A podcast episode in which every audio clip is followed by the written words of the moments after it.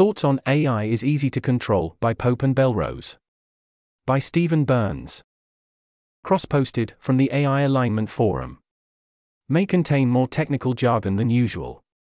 Quintin Pope and Nora Belrose have a new AI Optimists website, along with a new essay AI is Easy to Control, arguing that the risk of human extinction due to future AI, AIX risk, is a mere 1%, a tail risk worth considering, but not the dominant source of risk in the world. I'm much more pessimistic. It makes lots of interesting arguments, and I'm happy that the authors are engaging in substantive and productive discourse, unlike the ad hominem vibes based drivel which is growing increasingly common on both sides of the AI x-risk issue in recent months. This is not a comprehensive rebuttal or anything, but rather picking up on a few threads that seem important for where we disagree, or where I have something I want to say. Heading Summary A table of contents. Note I think sections 1 and 4 are the main reasons that I'm much more pessimistic about AI x-risk than Pope and Belrose, whereas sections 2 and 3 are more nitpicky. Section 1 argues that even if controllable AI has an easy technical solution, there are still good reasons to be concerned about AI takeover, because of things like competition and coordination issues, and in fact, I would still be overall pessimistic about our prospects. Section 2 talks about the terms black box versus white box.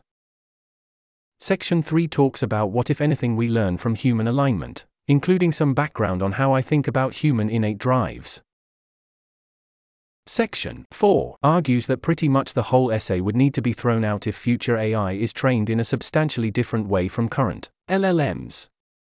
If this strikes you as a bizarre, unthinkable hypothetical, yes, I am here to tell you that other types of AI do actually exist, and I specifically discuss the example of Brain like AGI, a version of actor-critic model based RL, spelling out a bunch of areas where the essay makes claims that wouldn't apply to that type of AI, and more generally how it would differ from LLMs in safety relevant ways.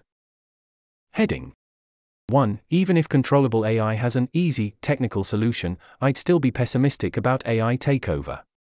Most of Pope and Belrose's essay is on the narrow question of whether the AI control problem has an easy technical solution. That's great.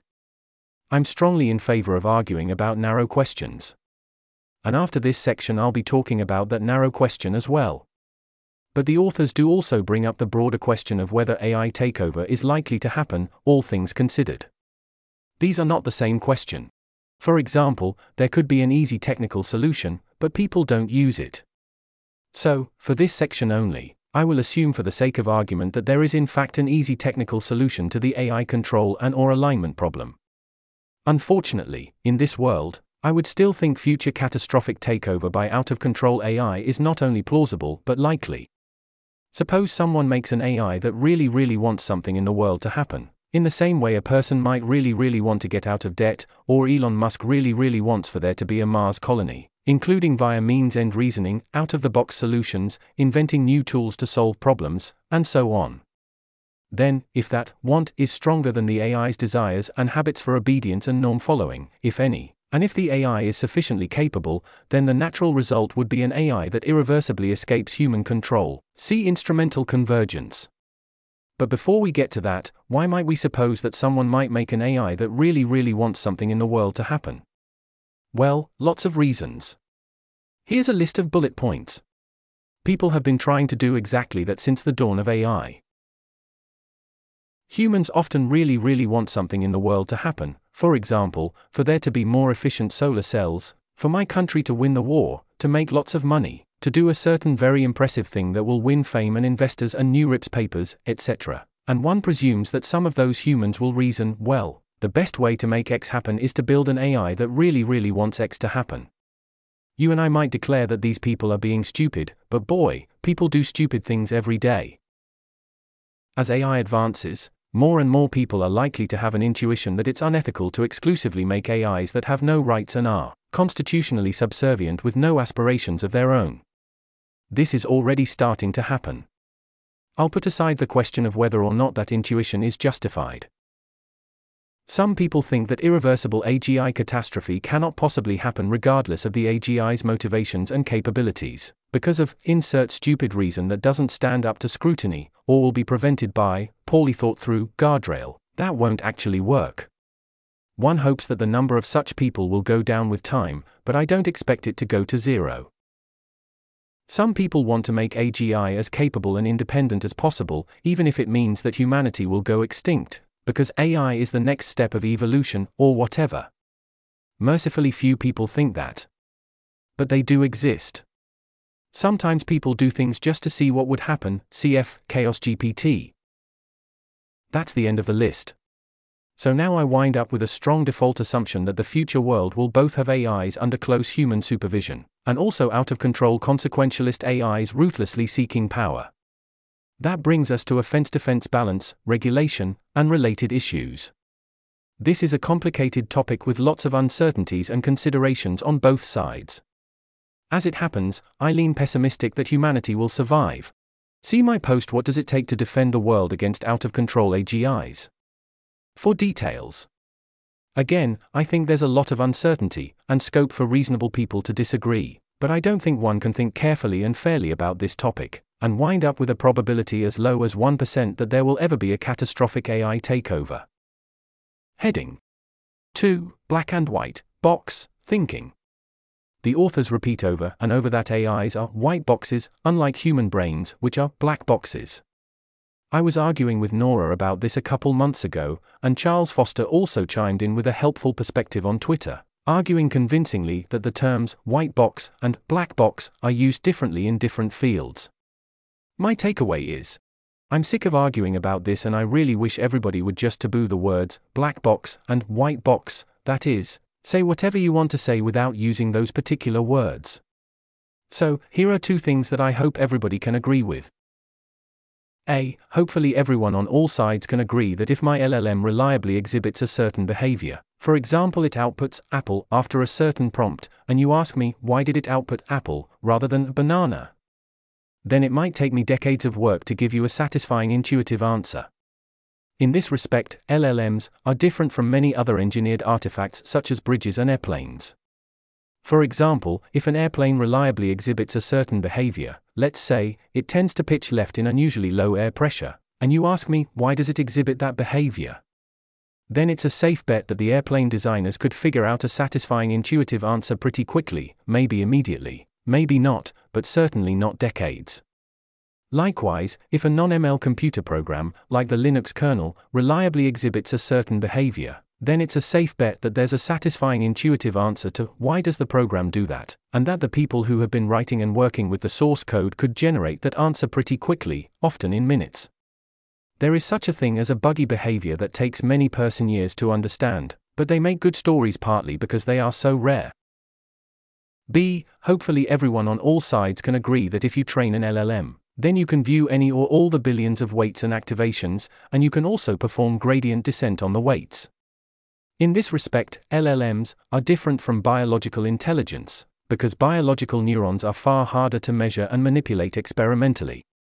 Even mice have orders of magnitude too many neurons to measure and manipulate the activity of all of them in real time, and even if you could, you certainly couldn't perform gradient descent on an entire mouse brain.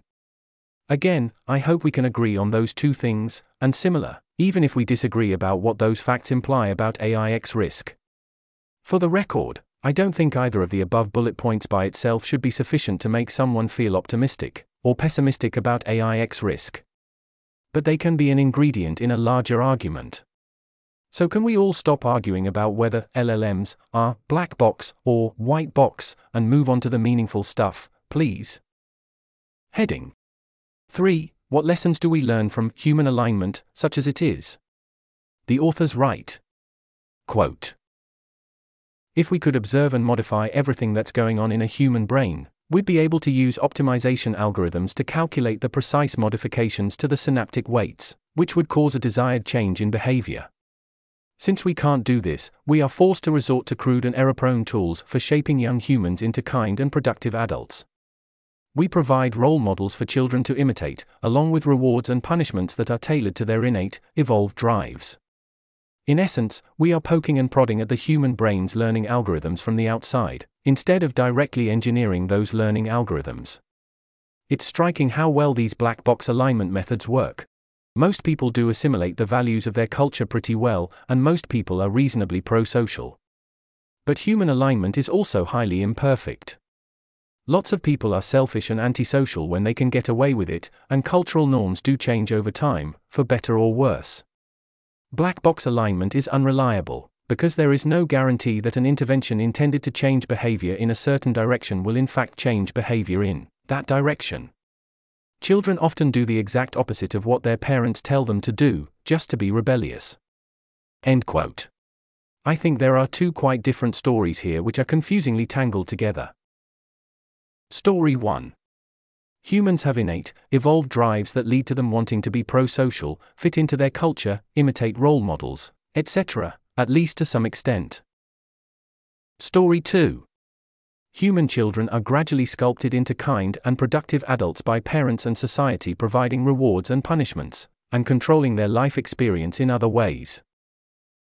I basically lean towards story 1 for reasons in my post heritability, behaviorism, and within lifetime RL. There are some caveats, for example, parents can obviously sculpt arbitrary children into unkind and unproductive adults by malnourishing them, or by isolating them from all human contact, or by exposing them to lead dust, etc. But generally, the sentence, we are forced to resort to crude and error prone tools for shaping young humans into kind and productive adults, sounds almost as absurd to my ears as if the authors had written, we are forced to resort to crude and error prone tools for shaping young humans into adults that have 4 chambered hearts. The credit goes to evolution, not us. So, what does that imply for AI x-risk? I don't know, this is a few steps removed. But it brings us to the subject of human innate drives, a subject close to my four chambered heart. I think the AGI safety relevant part of human innate drives, the part related to compassion and so on, is the equivalent of probably hundreds of lines of pseudocode, and nobody knows what they are. I think it would be nice if we did, and that happens to be a major research interest of mine. If memory serves, Quintin has kindly wished me luck in figuring this out but the article here seems to strongly imply that it hardly matters, as we can easily get AI alignment and control regardless. Instead, the authors make a big deal out of the fact that human innate drives are relatively simple, I think they mean, simple compared to a modern big trained ML model, which I would agree with. I'm confused why that matters. Who cares if there's a simple solution, when we don't know what it is? I think maybe the idea is that we're approximating human innate drives via the RLHF reward function. So the fact that human innate drives are simple should give us confidence that the RLHF reward function, with its comparatively abundant amount of free parameters and training data, will accurately capture human innate drives. If so, I strongly disagree with the premise. The RLHF reward function is not approximating human innate drives. Instead, it's approximating the preferences of human adults, which are not totally unrelated to human innate drives, but sure aren't the same thing. For example, here's what an innate drive might vaguely look like for laughter. It's this weird thing involving certain hormone levels and various poorly studied innate signaling pathways in the hypothalamus, if I'm right. Compare that to a human adult's sense of humor. The RLHF reward function is approximately capturing the latter, among many other things, but it has no obvious relationship to the former. Again, so what? Is this an argument for AI doom? No. I'm making a narrow argument against some points raised in this post. If you want to argue that the RLHF reward function does a good job of capturing the preferences of human adults, then by all means, make that argument directly. I might even agree.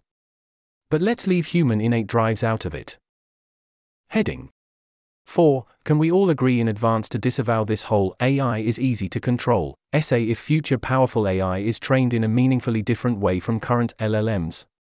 My understanding is that the authors expect the most powerful future AI training approaches to be basically similar to what's used in today's large language models, autoregressive prediction of human created text and or other data, followed by RLHF fine-tuning or similar. As it happens, I disagree. But if the authors are right, then I don't know. AI x-risk in the scenario that future transformative AI is trained in a similar way as current LLMs is not really my area of expertise or interest. I don't expect that scenario to actualize, so I have difficulty thinking clearly about it, like if someone says to me, Imagine a square circle, and now answer the following questions about it. Anyway, if we're specifically talking about future AI whose training is basically the same as modern LLMs, then a lot of the optimistic takes in the essay would seem pretty plausible to me. But I also often read more pessimistic narratives, and those takes sound pretty plausible to me too. I don't really know how I feel. I'll step aside and leave that debate to others. So, anyway, if the authors think that future transformative AI will be trained much like modern LLMs, then that's a fine thing for them to believe, even if I happen to disagree. Lots of reasonable people believe that. And I think these authors in particular believe it for interesting and well considered reasons, not just, ooh, ChatGPT is cool. I don't want to argue about that, we'll find out one way or the other, sooner or later. But it means that the post is full of claims and assumptions that are valid for current LLMs, or for future AI, which is trained in basically the same way as current LLMs, but not for other kinds of AI. And I think this is not made sufficiently clear. In fact, it's not even mentioned. Why is this a problem? Because there are people right now trying to build transformative AI using architectures and training approaches that are quite different from LLMs in safety relevant ways. And they are reading this essay, and they are treating it as further confirmation that what they're doing is fine and, practically, risk free. But they shouldn't. This essay just plain doesn't apply to what those people are doing. For a real life example of such a person, see here and here. So I propose that the authors should state clearly and repeatedly that, if the most powerful future AI is trained in a meaningfully different way from current LLMs, then they disavow their essay, and, I expect, much of the rest of their website. If the authors are super confident that that will never happen, because LLM like approaches are the future, then they would be conceding nothing by stating that, from their own perspective. But it would be really important from my perspective. Subheading for point 1 examples where the essay is making points that don't apply to brain like AGI, approximately equals actor critic model based RL. I'll leave aside the many obvious examples throughout the essay where the authors use properties of current LLMs as direct evidence about the properties of future powerful AI. Here are some slightly less obvious examples. Quote Since AIs are white boxes, we have full control over their sensory environment, whether that consists of text, images, or other modalities. End quote. As a human, I can be sitting in bed, staring into space, and I can think a specific abstruse thought about string theory, and now I've figured out something important. If a future AI can do that kind of thing, as I expect, then it's not so clear that controlling the AI's sensory environment is really all that much control. Quote If the AI is secretly planning to kill you, gradient descent will notice this and make it less likely to do that in the future, because the neural circuitry needed to make the secret murder plot can be dismantled and reconfigured into circuits that directly improve performance. End quote. A human can harbor a secret desire for years, never acting on it, and their brain won't necessarily overwrite that desire, even as they think millions of thoughts in the meantime. So, evidently, the argument above is inapplicable to human brains. An interesting question is where does it go wrong? I think that the main problem is that the desires of actor-critic RL agents are, by necessity, mainly edited by TD learning, which I think of as generally a much cruder tool than gradient descent. Or maybe it's something else. Quote We can run large numbers of experiments to find the most effective interventions, and we can also run it in a variety of simulated environments and test whether it behaves as expected both with and without the cognitive intervention. Each time the AI's memories can be reset, making the experiments perfectly reproducible and preventing the AI from adapting to our actions, very much unlike experiments in psychology and social science. End quote. That sounds nice, but Brain like AGI, like most RL agents, performs online learning. So if you run a bunch of experiments, then as soon as the AGI does anything whatsoever, for example, reads the morning newspaper, your experiments are all invalid, or at least, open to question, because now your AGI is different than it was before, different ANN weights, not just different environment, a different prompt. Humans are like that too, but LLMs are not. Quote When it comes to AIs, we are the innate reward system. End quote. I have no idea how I'm supposed to interpret this sentence for brain like AGI, such that it makes any sense at all. Actually, I'm not quite sure what it means even for LLMs. Subheading For point 2 no, brain like AGI is not trained similarly to LLMs. This seems really obvious to me, but evidently it's controversial, so let's walk through some example differences. None of these are trying to prove some point about AI alignment and control being easy or hard. Instead, I am making the narrow point that the safety or danger of future LLMs is a different technical question than the safety danger of hypothetical future brain like AGI. Brains can imitate, but do so in a fundamentally different way from LLM pre training. Specifically, after self supervised pre training, an LLM outputs exactly the thing that it expects to see. After RLHF, that is no longer strictly true, but RLHF is just a fine tuning step. Most of the behavioral inclinations are coming from pre training IMO. That just doesn't make sense in a human. When I take actions, I am sending motor commands to my own arms and my own mouth, etc. Whereas when I observe another human and do self supervised learning, my brain is internally computing predictions of upcoming sounds and images, etc. These are different, and there isn't any straightforward way to translate between them. CF, here where Owain Evans and Jacob Steinhardt show a picture of a movie frame and ask what actions are being performed. Now, as it happens, humans do often imitate other humans. But other times they don't. Anyway, insofar as humans imitating other humans happens, it has to happen via a very different and much less direct algorithmic mechanism than how it happens in LLMs. Specifically, humans imitate other humans because they want to, that is because of the history of past reinforcement, directly or indirectly. Whereas a pre trained LLM will imitate human text with no RL or wanting to imitate at all, that's just mechanically what it does. Relatedly, brains have a distinction between expectations and desires. I think this is obvious common sense, leaving aside Galaxy Brain FEP takes which try to deny it. By contrast, there isn't any distinction between the LLM expects the next token to be a and the LLM wants the next token to be a. Or if there is, it's complicated and emergent and controversial, rather than directly and straightforwardly reflected in the source code, as I claim it is in the brain. So, this is another disanalogy, and one with obvious relevance to arguments about technical safety. In brains, online learning, editing weights, not just context window, is part of problem solving. If I ask a smart human a hard science question, their brain may chug along from time t equals 0 to t equals 10 minutes, as they stare into space, and then out comes an answer. After that 10 minutes, their brain is permanently different than it was before, that is, different weights. They figured things out about science that they didn't previously know. Not only that, but the online learning, weight editing, that they did during Time Zero related discussion.